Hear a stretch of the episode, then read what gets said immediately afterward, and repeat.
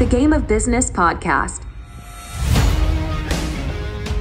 Proximity is power. Registration for our executive boardroom is still open. To learn more, click the link in the description of this episode. We are rewarded when our actions are for the greatest good. I want to talk to you today, my business friends, my business peeps, about the strategy of preeminence. If you can master this inside of business, you will have a business that is growing continuously. The strategy of preeminence is to put your clients' needs ahead of your own. You want to continually do what is in their best interest and show that you really care about making their lives better. So, one of the things we want to talk about inside of this space, and you can apply this inside of relationships as well. Um, but let's, in keeping it inside of business, we had clients inside of our current business that were saying, Hey, well, do you do taxes and do you do bookkeeping service and do all this? And we listened to them and then now we offer those services in house. So, along with the strategy of preeminence, I like to, to look at uh, three steps to getting there. The first step is find out what they want. See, our clients are making requests of us. So they found we found out what they wanted. And then you go out and get it. We put everything in place. We got the people in place that we needed. We put the processes in place to, to handle this and then give it to them. That's the offer. But when you give it to them, you give them more than they're expecting.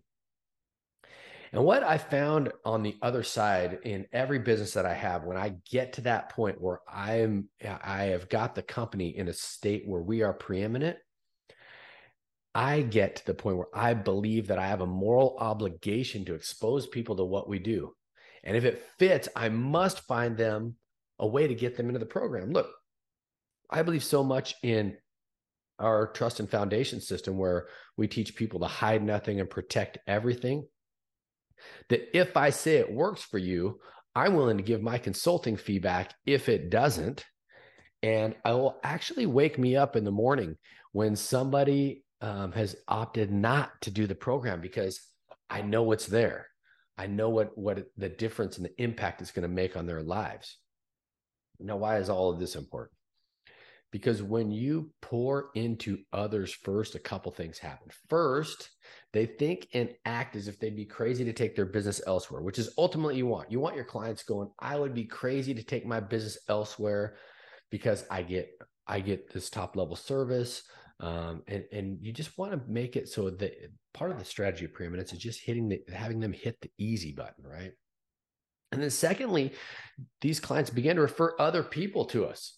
And that's where the reward comes in. Remember, we're rewarded for our actions when our uh, we're rewarded when our actions are for the greatest good.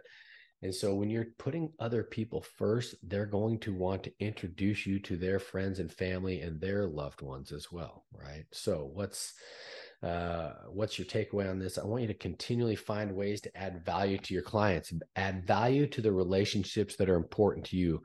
Because when you add more value than the perceived cost, you will continually attract more. Continually continually. It's it's the the law of the universe. So what do you need to do consistently to put the needs of others ahead of your own and inside your business? Is it systematized and automated and part of your culture? Do you believe in your offer? Not all of us do. And if not, what do you need to do to believe that it is world class in your niche? And if it's yes, if you do believe in your offer, realize that you have a moral obligation to serve your clients. And from that space, how can you show up more powerfully as a as a representative to sell your product? What do you need to do to put more of your offer into the marketplace? And doing that work is not going to be easy, but you know what? Tomorrow is the easy day. Today is not tomorrow. So get to work.